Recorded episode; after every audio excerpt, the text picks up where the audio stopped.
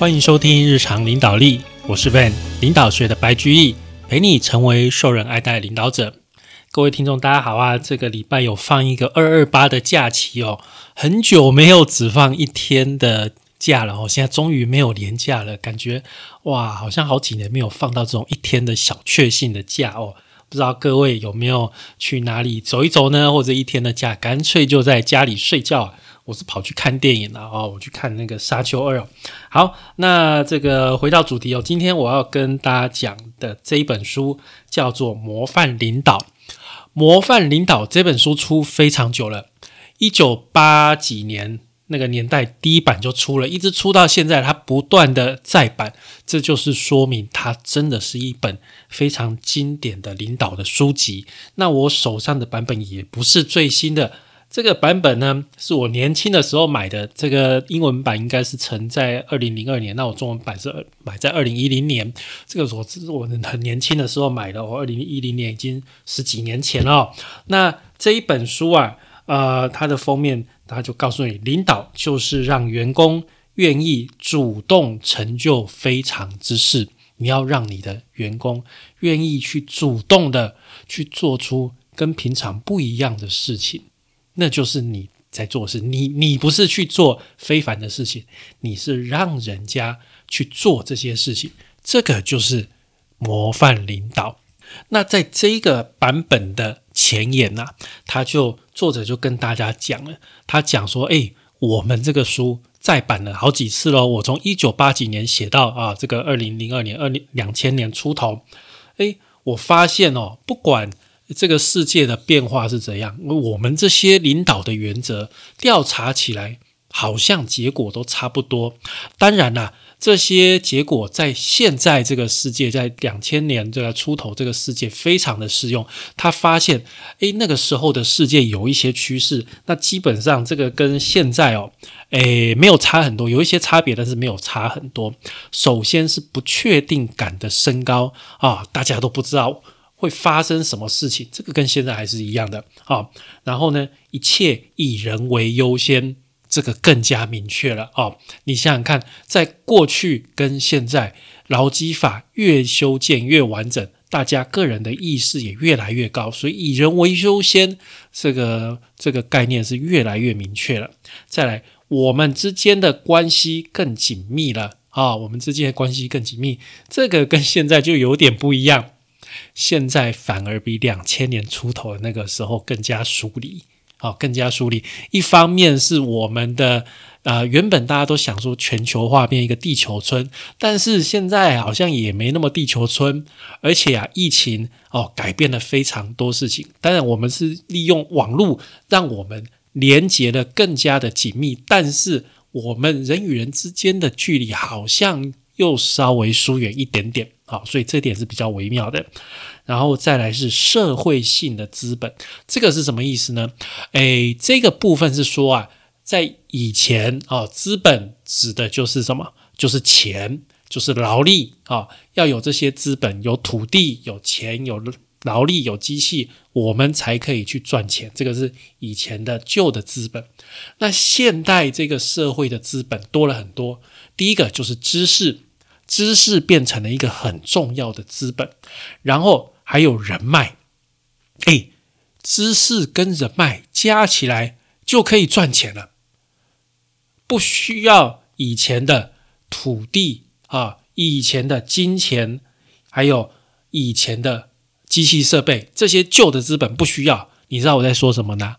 我在跟你讲的就是 Facebook 啊，当初马克·祖克伯。他就是靠他的知识，然后呢，还有人脉，他在哈佛大学里面的人脉，这个把这个 Facebook 建起来，变成了一个很大的公司。你看他在组建 Facebook 这个公司的时候，啊，但现在改叫 Meta，但是没关系，我们都知道 Facebook 的故事嘛，哈。他在创建这个公司的时候，他需要很多钱吗？它需要很多机器设备，需要很多劳力吗？需要土地吗？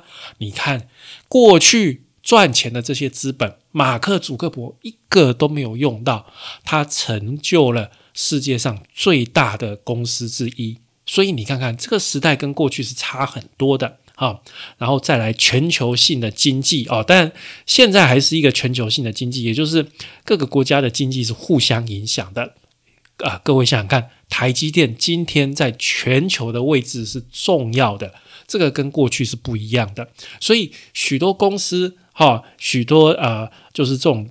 呃，公司这种力量、商业力量已经变成了一个全球性，大家就绑在一起，供应链呐，哦，就一环咬着一环。你看，台积电去熊本投资，然后就联动带动熊本当地的很多半导体整个产业又起来，所以就整个是一个联动的。好，再来就是速度，其实速度这个每个年代都在变快，各位。你如果去翻开，诶，七十年前的报纸，它会告诉你，这个世界日新月异啊，我们又比以前更快了。然后呢，你去翻五十年前的报纸，五十年前的报纸也是告诉你，各位，这个世界速度改变非常的快，没有人能追得上。你去翻二十年前的报纸，它还是告诉你，这个世界改变的太快了，唯一不变的只有变而已。到今天，每一个人还是告诉你，哎，各位，网络比以前更快了，五 G 比以前的网络又更快，以后搞不好有六 G、七 G，这个社会每天都在变。啊，你从二十年前直接穿越到现在，很多生活你根本没有办法适应，不断的在变，这个世界永远都在变，一直大家都觉得现在速度非常的快，好，这个是正常的。好，接下来是转变中的劳动力啊，这个也很明确。以前啊，以前这个受教育的人口没有那么多，所以绝大部分都是白领，但是这个世界这个时代已经改变了。绝大部分的人都受了教育，然后大家都追求更多的知识经济啊，在工厂要轮班的这个工作啊，越来越少做，要去下田啊，要去耕种，要去这个养牛养猪，这样的事业也越来越少人做了。大家都希望是能够贡献自己的知识。大家都希望能够坐在办公室吹暖气啊，讲老实话就这样。好，这个跟过去也是差很多啊，而且这个人口，我们现在至少就台湾来讲是一个少子化的社会，所以未来的劳动力是急剧的在变少哦。这个急剧在变少，只要你有在招人，你就会发现年轻人不好招，真的不好招哦。最后一点呢，他讲到这个时代对于生命意义的追求。更行白热化，没有错。我们这个世代的人们啊，在工作中更重视对生命意义的追求。你想想看，你的父母那一辈啊，当年是这个台湾这个世界刚开放的时候，我们说什么一卡皮箱啦啊，我们的这个父执辈就是带着一卡皮箱飞到美国去跟人家。做生意拿那个电子零件的 sample 回来，就是机那个在工厂里面手工把它打样，硬把它打出来，然后这就是跟人家要订单。过去的社会真的就是这样啊！但是啊，过去你这个父子辈可能为了这个创业，为了他的生意，可以加班的没日没夜。但是我们现在的这一辈人，对于工作。更加追求是我们在工作中如何去取得成就感，如何去实现自我，会不会能够让我们找到生命的意义？稻盛和夫说：“啊，当你你的生命意义是什么？就是当你离开的时候，比你出生的时候好上那么一点点，那你的人生就是很有意义的啊！这个真的是非常重要的一句话。你想想看，你来到这个世界，什么都没有带来。”而你离开的时候呢，也是什么都没有带走哦。所以，只要你离开的时候比你来的时候好那么一点点，你的灵魂上面好那么一点点，其实你这个生命就是非常有意义的了啊。这个是他在啊本书的作者在前言跟我们分享到的。好，那接下来我们正式进入这个书中的部分呢。第一个部分叫做领导者的作为以及。拥护者的期许，这什么意思呢？这个就是啊，他先去调查说，诶，领导者的作为是哪些？先从他，那我就从上面往下看。接下来呢，往从下面往上看，就是去找人问说：“诶，那你觉得领导者应该要怎样？”也就是就是拥护者的期许。好，那这一本书的模型是这样，他认为哈，模范领导有五大要领，有五个重点啊，它总共啊集结出来五个重点。这五个重点分别是以身作则、唤起共同愿景、向旧习挑战。促使他人行动，还有鼓舞人心，总共这五个。好，再说这五个要领之前，我们先来讲一个怀斯特公司的故事。怀斯特公司是一家汽车啊经销跟维修的一个公司。那这个公司的总部在伦敦的东南部，但是啊，公司的经营情况是一个差强人意。表面上看起来生意好像很忙，但是实际上利润很差。员工的士气不怎么样啊，财务的体系老旧过时，客户也觉得这家公司可有可无啊。那这家公司怀特呃怀特斯公司啊，它有三大部门：业务部门、服务部门，还有零件维修的一个部门，多半基本上就是这样。各自为胜，然后啊，遇到问题就开始来推责任，这个是那个部门的责任，那个不是我的啊。然后绩效呢，只有看重效率还有成本，不太注重对客户服务的品质。这个其实对世界上各种公司来说，这是很常见的情形。那但是呢，哎，这个总经理，新的总经理。林赛雷文是一位女性，她上任了。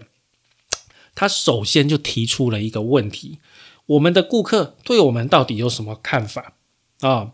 她就问这个问题。如果顾客对这家公司的观感不如他的预期，那他就想知道为什么啊？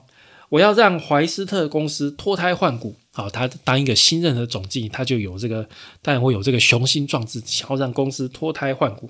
这样哦，我们在跟每一个顾客打交道的时候，才有信心给他们最好的服务。哎，我的标准不是还不错而已哦，我要让他好到让客户觉得很惊奇啊，每一次上门都觉得很好。但是啊，林赛其实知道这个任务其实很难，为什么？他只有二十九岁。没有什么经验，大学毕业没几年就接下这个家族事业哦。虽然他年轻，呃，十几岁读书的时候有趁寒暑假在这个不不同的部门打工，但是实际上他对汽车的知识、对公司的产品是知道的非常有限的。但是他说他知道。这个事业绝对和人有关系，要怎么样把出色的顾客服务能力表现出来，也绝对和人有关系。我们要让员工们有被鼓励、被授权、被信赖的感觉，他们要知道。要自己知道危机是什么，要怎么样去改善。如果我们不能给自己人真正的承诺，我们又怎么能够去希望他们给我们的顾客任何的承诺呢？所以啊，这个总经理就对怀斯特公司一个未来的愿景啊，这个公司未来愿景是，它是一家尊重员工的公司，员工有参与感，能够受到公司的赏识，而且愿意把进步视为工作的一个部分。在这里，每个人都能出能头地，带领公司往前迈进。没有太多的官僚啊，没有太多的官僚，他们啊，也就是员工要为自己的行为负负责，不用害怕被人指责。这个是啊，新的总经理林赛对于公司他所提出的愿景。他做法第一步是举办顾客焦点团体座谈会啊，那怎么办不重要，重点是这个会办出来哈。他把这个。这个会议整个录影，然后播给员工看，效果非常好。为什么？这个影片里面呢，显示出原本员工觉得沾沾自喜的成就，根本就不被顾客欣赏，而且啊。顾客的抱怨、哈批评、哈，从维修不良、账单有误，到一直到最基本的沟通问题，哈，例如说根本就不知道，顾客根本就不知道你什么时候才会维修好，会交车，哦，这个跟员工原本的认知都差很。那知道这个问题，林赛首先就问员工，请教员工，询问他们想要有怎么样的改革，然后呢，组成志工队，开始落实这些计划。一开始只是一些小幅的变动，例如说去改这个改变厨房、改装厨房啊、清理工厂这些小小的改变，诶，没想到马上获得很热烈的回响，诶，哦，那有些计划当然要花比较多的时间、比较多的金钱，但是啊，却培养出员工的。团队合作精神，把事情确实完成，让员工不再觉得老是老调重弹。改变心态是一个最基本的起步啊！这个林赛他就这样讲啊。那一旦一开始有一些不错的成功，有一些不错的成果之后，各个团队就会对于之后更大型的计划更有信心。甚至能够在工作程序上做出重大的突破。最明显的就是他们开始整合于一个可以自我管理的小单位，然后呢，直接跟客户联络，不再用传统的部门这样画门画地自限。结果啊，全新的团队方式形成了，而且跟客户的关系也有了改善。客户现在终于知道。跟眼前跟自己在讲话的人叫什么名字？他可这个客户啊，可以直接找自己啊，自己专属的技师谈。然后这些技师们也很清楚自己的客户是哪些。这样紧密的关系，让工厂里常常出现，诶，员工虽然休假，有时候也跑回来上班的情况，因为他们就是要确定每一台车、某一台车它的维修进度。另外啊。这个总经理，这个林赛也要让员工接受训练，因为他觉得说，哎，现在汽车修护厂正在转型成一个专业知识的一个概念，不仅仅需要体力，也需要脑力。所以，虽然这个他也觉得说，训练的成本很高。啊，不只是你教育训练上课要花的钱，而且是你要员工放下手边的工作来上课，花这个时间也会被人家念，哈，也会被人家念。诶，最近我就看到这个，呃，我之前我们之前有邀请过彭建文，建文哥，他在他是一位这个讲师嘛，他用台积电的这个文化去教别人，他就有泼一张他在上课的时候，他问这个。大家说学员说，哎，这个这个你这个持续改善啊，有什么困难？然后啊，这个员工就写说，这个学员就写说，工作太忙了，没有时间改善啊，这个就是这个情况。所以你其实真的要花时间下去做这些事情，这个都是有很高的投资报酬，但是你首先必须要做一些牺牲，这个是没有办法的啊。啊，另外呢，林善也知道一个道理，就是说沟通是永无止境的，而且沟通永远不嫌多。以前他是偶尔会找这个员工开会啊，但是他后来就发现，哦，不行不行，作为一个总经理，我要很主动，他们才会有反应啊。所以啊。想要成功，一定要坚持下去，要继续尝试，要不断的坚持下去。而且你要知道，汽车业是一个男性充满男性文化的啊一个一个产业，所以身为女性的一个总经理，她必须要敞开自己，让对方知道你真正的想法还有看法。你要去谈你的价值观，你要去谈组织的价值观啊。你要让人家了解，说你真正在乎的是什么，你的背后的动力是什么，都要讲出来。你在公司中的所作所为，一定要跟你本人的真正作为完全一致。这句话非常重要，也就是你说什么要做什么，这两个一定要一样啊，这个非常重要。那林赛呢，也要确保说，诶，员工的成就会受到表扬哦。那所有的经理人都要把握机会，亲自向员工道谢。那他们公司每个月会有二十五到五十面的一个这个不辞辛劳奖送给员工，你只要累积三面奖牌，就可以换到一个纯金打造的别针，好。连续如果连续哦啊，连续拿到三面奖牌，还可以换一张这个餐券啊，晚餐招待券。所以他去鼓舞了员工，他用这个方法去鼓舞了员工啊。他说：“哦，我们真的努很努力，为的就是要确保我们是在为员工打气，而不是打压啊。打气是指正面的鼓励对方，肯定他们的工作表现，鼓舞他们，给他们信心，继续往前走。你真的必须常常要帮客户，哎，不，常常要帮同仁打气啊。好，然后他又说：“我知道，单单靠我一个人是不足以来完成我心目中的改革目标，要让这个公司脱胎换骨，成为一家顾客跟员工至上的。”公司啊，他知道，如果他们彼此经信任，就没有什么完成不了的事啊。他又指出，到时候你就可以寄望他们负起责任啊。我相信他们可以拿出最好的表现，而且他们其实也想要有所作为，所以员工会深自反省，会扛起责任，会实践他们被赋予的工作任务。每个人都能各司其职。我跟你讲，领导带得好。这个是会发生的啊，这个是对的。我跟你讲，对的哦，这是对的。好，我也尽量让我的团队有这样的感觉。好，我希望你能够，你的领导，如果你现在也是一个主管，你的领导能力做到最后，你真的会看到这样的一个情况。你不要以为说这是风凉话，这个是不可能的，这是可能的。你一定要用这个为以这个为目标，让你的同仁，让你的员工觉得。很快乐的去负起责任，力求表现，不是只是你一个人你在上面哦，我要表现，然后一个人做的半死，然后在那边啊，觉得说为什么大家都不配合我呢？那你不是在领导，那你只是在表现自己而已啊。好，这个就是我们讲的一个故事，林赛哦，他示范了模范领导的技巧。那我们现在再回来讲。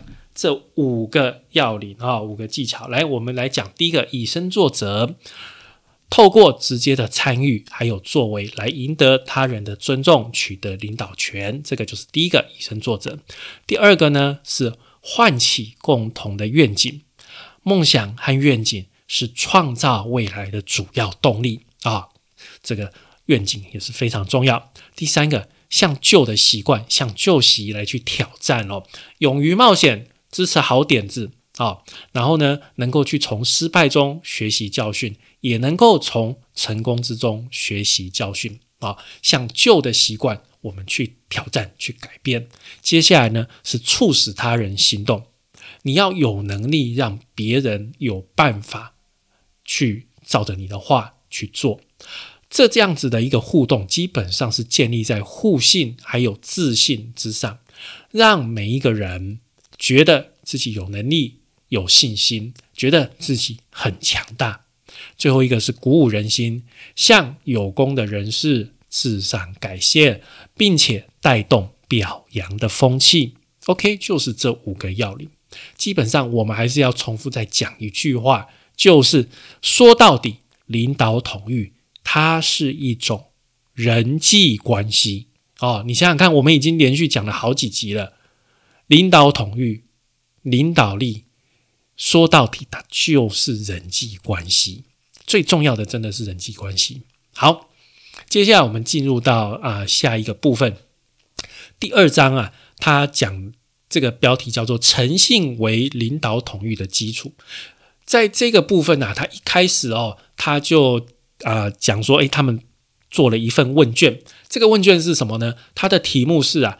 最受欣赏的领导人特质，而且这个领导人哈是你愿意追随的这样的一个题目。好，然后呢，总共啊有两百二十五种特质，然后这个问卷持续了二十年，啊，二十年做了三次，然后有七万五千个人去回答这个问卷票选，票选出来结果哦，超过一半的人认同的特质总共有四项。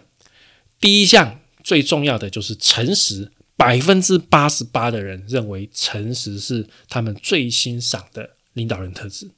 好，诚实，你看将近九成哦，几乎这可以说是公认是最重要的特质了吧？第二个是具备前瞻力，这个是百分之七十的人认为具前瞻力是很重要的。第三个是有胜任能力，好，你有这个能力，百分之六十五觉得很重要。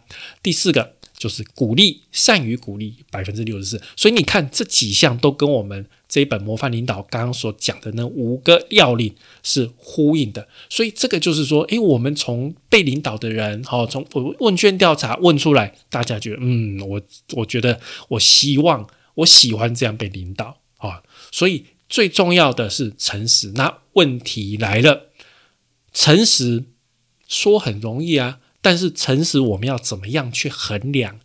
怎么样去量？你知道这个彼得·杜拉克有讲说，因为能量的东西才能管理，要有办法量测，好，要有办法量测。所以，怎么样去衡量这个人是不是诚实呢？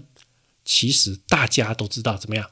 就是呢，看这个领导者这个人的行为，这个人的行为是怎么样，我们就能。感觉到这个人是不是诚实？这个人是不是可以被我们信任的？你想想看，你对你的啊，不管是你以前的、你现在的老板，你去衡量这个人诚不诚实？你想想看，是不是你马上就想到，哎，上一次他做什么事情让我觉得这个人很有诚信，或者是上次他讲了一句话让我觉得，哦，这个人讲话不可信，这个人做人不行，所以都是以他的行为来作于作为衡量的标准。好，第二个是具前瞻力啊，具前瞻性，具前瞻性的一另外一个说法就是说，哎，这个人是有能力去设定出或者是选出一个值得向往的目标。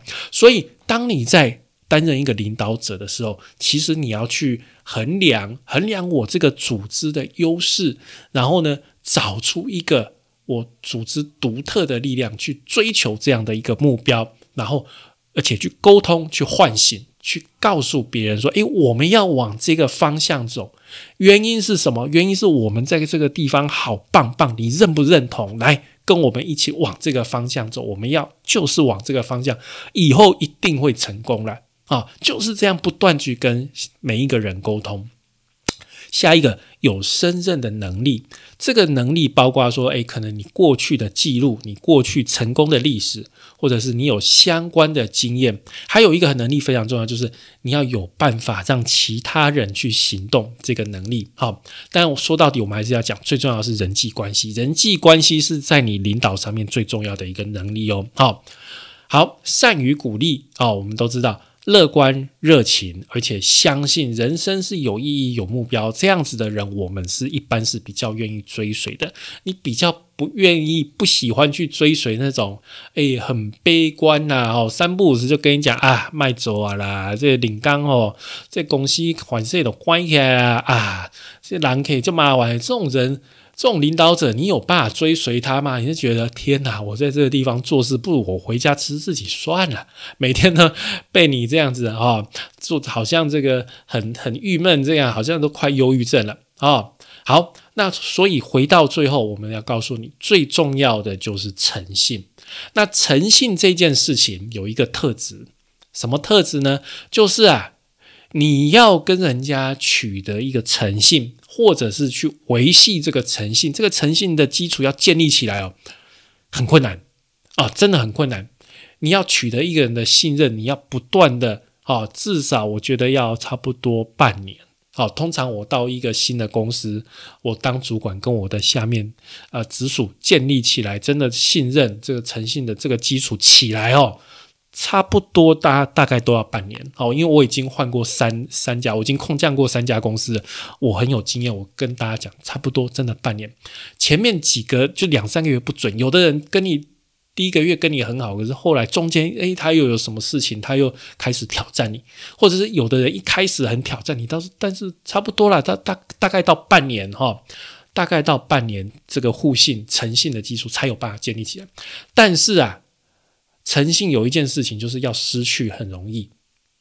你只要讲一句话，你对方听起来不开心、不舒服，诚信马上就消失了。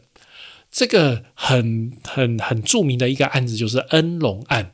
恩隆案就是当年有一位这个有一家会计师事务所签假账。